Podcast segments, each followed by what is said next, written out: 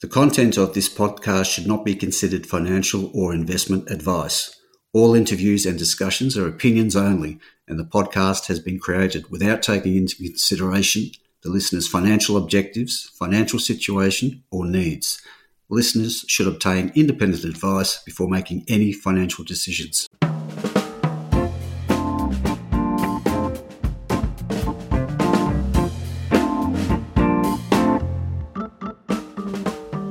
This is Barry Fitzgerald, Garimpeiro columnist for Stockhead.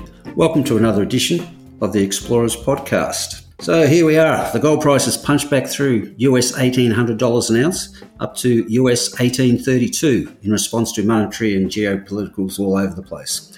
That makes for an Aussie gold price of 2,552 an ounce as we speak. And that means margins on production are again comfortably around the $8 1,000 an ounce level. So it's a great business to be in.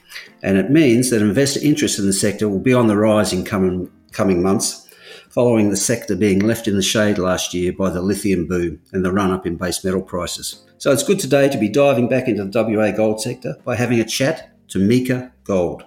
As its name suggests, the company has a near term production opportunity at its Murchison Gold project near Meekatharra. It has also made people sit up and take notice of some exciting exploration results, both at the Murchison Project and down Esperance Way at its Circle Valley project. Uh, now, it's uh, Meeka will be a new name for some, as it was previously known as Latitude Consolidated, which went through a project, board and management, and capital overhaul last year to become the Meeka we see today. It last traded at 5.3 cents for a market cap of 48 million. We have Meeka's CEO, Tim Davidson with us today to bring us up to speed with the company's planning to become a gold producer and the unfolding exploration story in the Murchison and at the exciting Circle Valley prospect.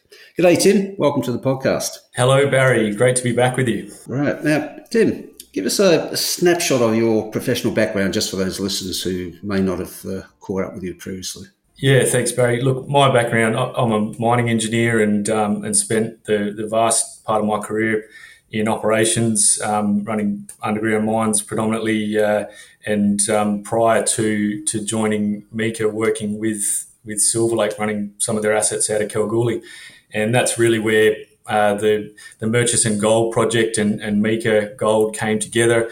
Um, Murchison Gold Project was an asset that was held by by Silver Lake um, I negotiated a transaction with with Silver Lake and uh, and with with Latitude at the time, but, but what is the the Meeka Gold company now, and um, and we purchased the asset, the Murchison Gold Project from Silver Lake, and the mandate that I had at the time was to to take the Murchison project um, from a, an exploration play, which it, it really was at the time, and and put it back into production. And we've been working fastidiously to that end um, over the last. Well, we completed the transaction in February of last last year. Uh, so for the last twelve months. Um, and look, aside from that, we've we've really had a, a busy year since we spoke last. Barry, uh, we completed a, a, successful phase one exploration campaign in the Murchison. Um, as you said, that's that's 50 k's north of Meekatharra. Uh, we completed a, a reconnaissance air core program at Circle Valley, and, and that delivered far in excess of of what we anticipated with with broad zones of gold, um, shallow gold, uh, I might say, and um, and we're you know excitedly following that up at the moment. We're, we're drilling down there at present.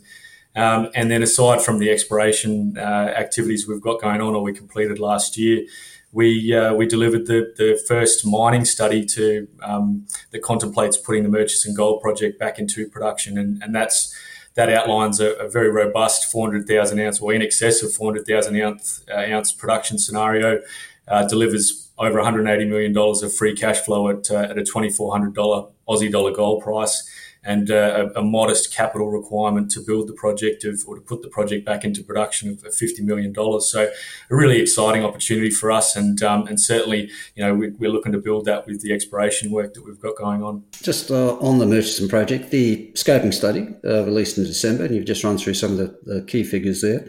Obviously, it's got a lot of leverage to uh, the gold price. If you were to plug in uh, 2,600, I see the uh, free cash flow goes from what 182 million up to 260 yeah. up to 260 barry so it's a, in terms of you know if you're looking incrementally at 2400 dollars an ounce aussie dollars it delivers 100 just over 180 80 million dollars free cash uh, every $100 gold price increase, Aussie dollar gold price increase, adds another $40 million of, of, free cash flow to the project. So highly levered to the, to the gold price and, and a fantastic opportunity for the business um, as we look to, you know, develop it and, and certainly you know there's some other exciting stuff going on exploration wise so so so a lot of irons in the fire if you like. It's um certainly exciting times for the business so there's uh, two key deposits there at the moment, and uh, a third one, St Anne's, where there's, there's been some uh, interesting exploration results recently.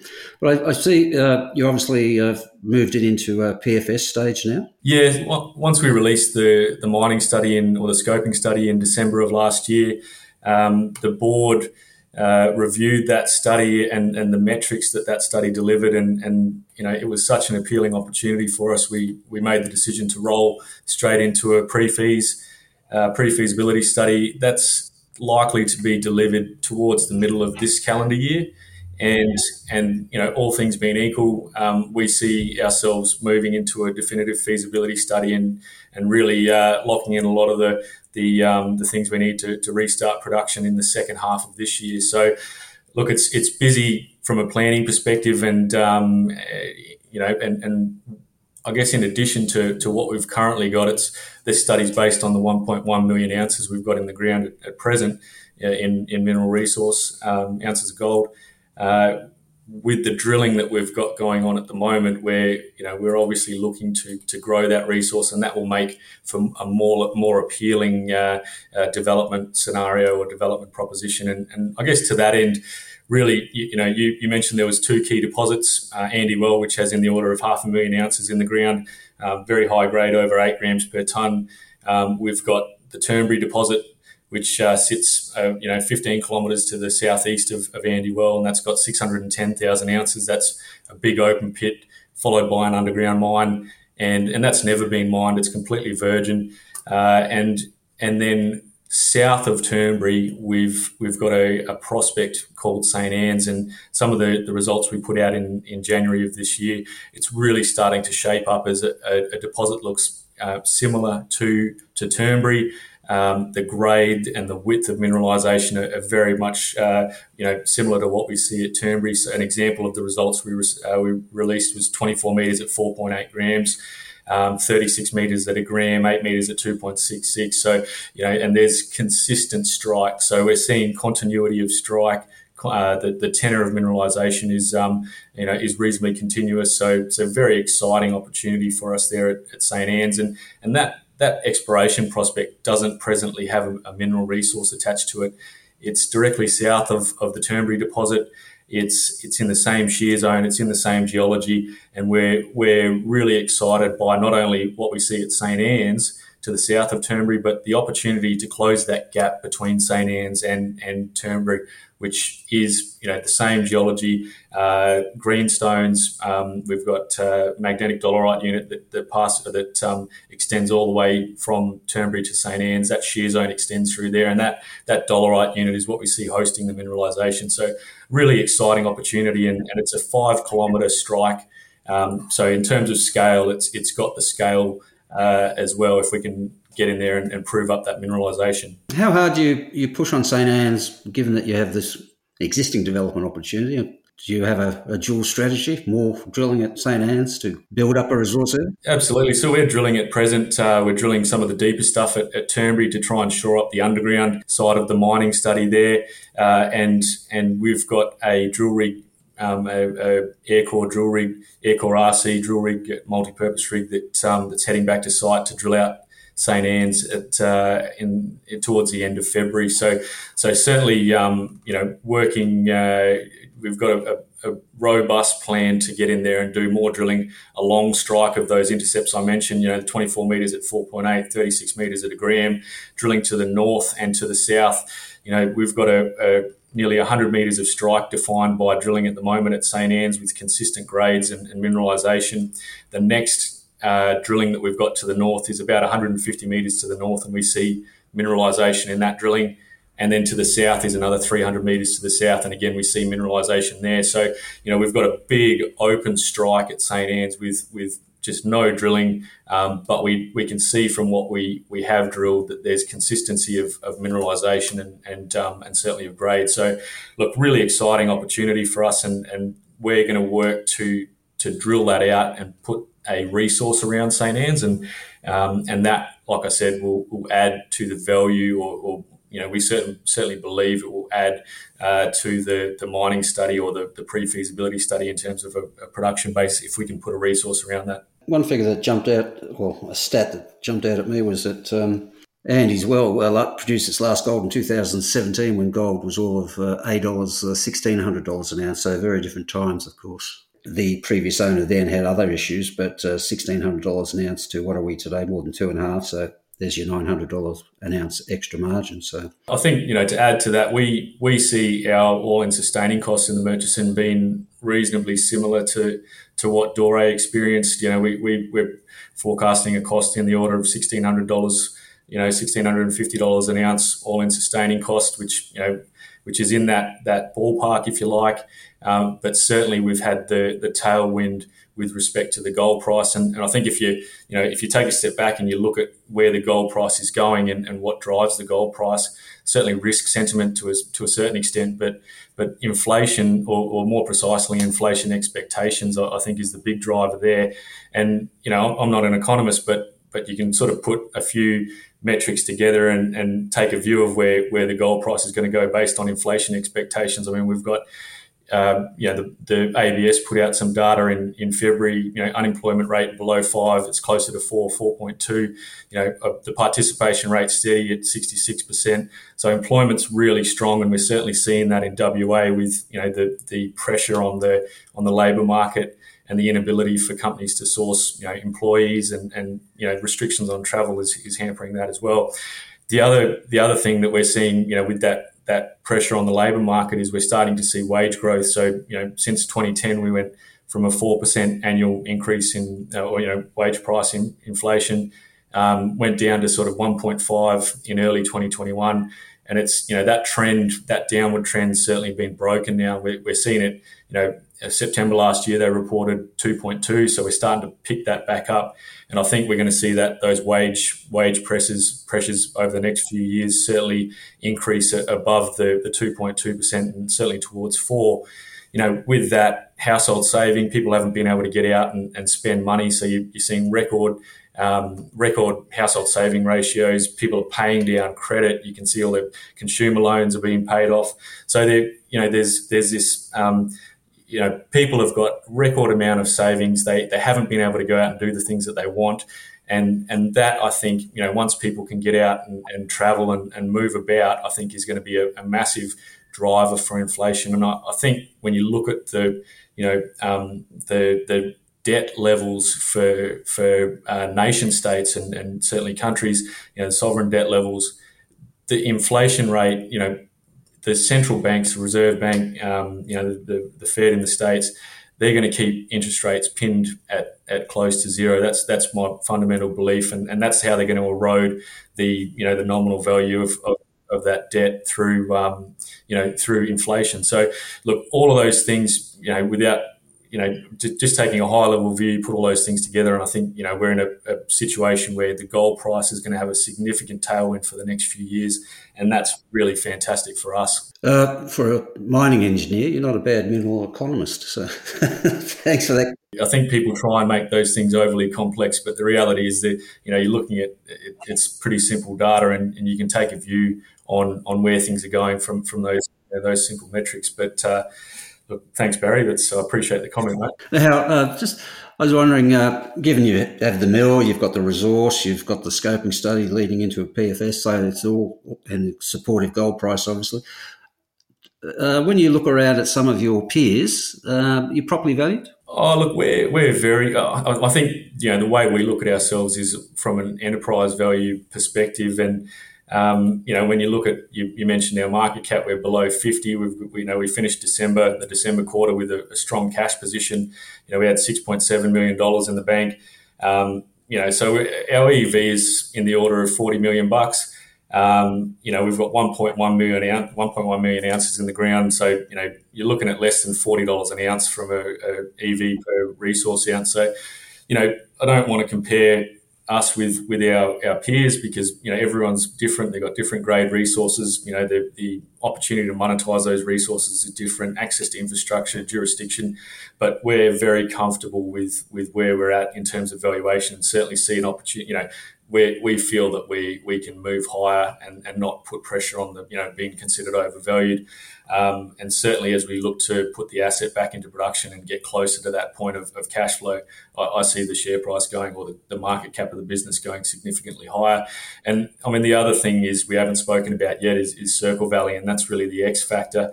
Um, you know, my geology team's very excited by what they see there. I, you know, I don't I caution them not to get too far out in front of their skis, but you know, we're, we're seeing some pretty exciting things. The very first, yeah, we did a, we did a reconnaissance air core program through there last year. We weren't expecting to to you know to intercept gold as such. We were more trying to wrap, uh, map the geology and, and the regolith profile for, for future exploration work. And we got some pretty broad, you know, 23, 24 meter intercepts of, of gold. We followed that up this year in, in early January.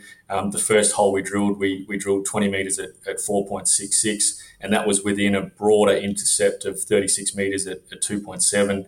And in terms of the depth, we're not talking deep mineralization. This is from 12 meters below surface, and, and that was the very first hole. So look, you know, the the it's an exciting opportunity. We're getting some good numbers out of there.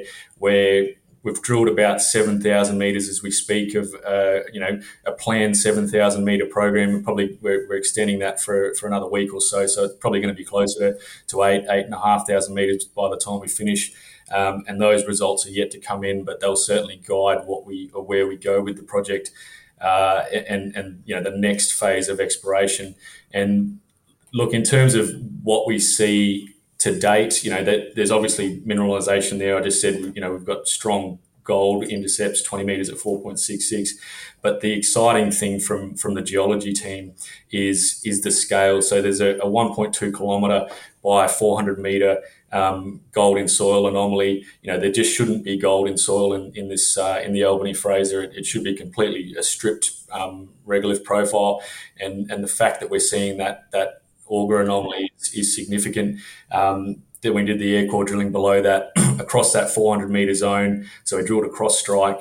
You know, we saw anomalous. Uh, all of the pathfinders that the boys saw, or the, the team saw at uh, at Tropicana when they were doing you know early exploration there, metal enrichment, silver. We had up to a gram and uh, 1.7 grams per ton end of hole silver grade. And, and when you look at all of the holes we drilled across this strike, you know, there's there's not a grade below point. Uh, look, we've got point one there, um, but a lot of the grades are in excess of of um, one you know one gram per ton silver, which is which is really an exciting you know uh, anomalism.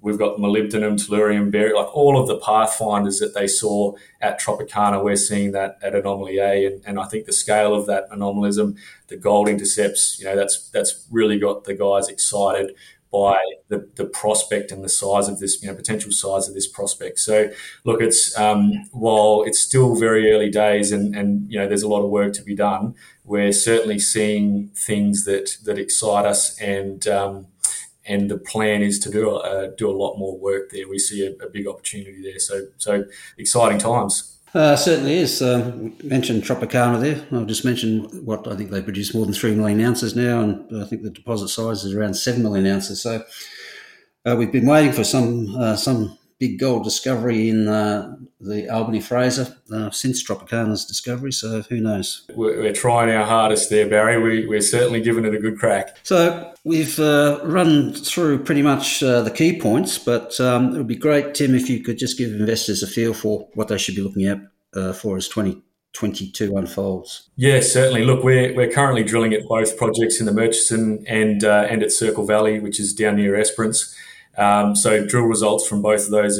In the Murchison, we've got diamond drilling ongoing as we speak. Um, that program's been going on for the last three or four months, uh, and, and it's planned to go through to the end of February at this stage. We're currently drilling, we've got air core drilling going on at Circle Valley, and there's likely to be a little bit more RC drilling to follow that up towards the end of February, and then kicking off uh, some extensional, so strike extension drilling at St. Anne's in, in the Murchison towards the end of February. So, very very uh, you know aggressive exploration program for the business over the next you know six months or so. Uh, so drill results is obviously going to be a big part of the news flow, and and the team is also working on the pre-feasibility study, which we'll we'll look to get out towards the middle of this calendar year. And um, you know we see it being largely in line with the the mining study, the, the mine scoping study that we released in in December of last year. And the caveat to that is, you know, obviously St Anne's is is not doesn't a resource, isn't included in that mining study, and um, you know, if, if, we can if we can drill out something significant there, then then that's certainly going to get pulled into that the, the results. So, um, look, strong news flow over the next next few months, and and really exciting times for the business in terms of you know both the Murchison and, and really the X factor, which is what we come up with at Circle Valley. Certainly is. Okay, there we go, folks. Very interesting story. Near term production potential. Um, well, it's uh, well on the pathway to becoming a producer at, in the Murchison. And uh, the X Factor, Circle Valley, high impact exploration drilling as we speak. So we'll be watching with interest. So thanks for your time today, Tim. Good luck with it all. And uh, we'll speak again soon. Absolutely. Thanks very much, Barry. Cheers.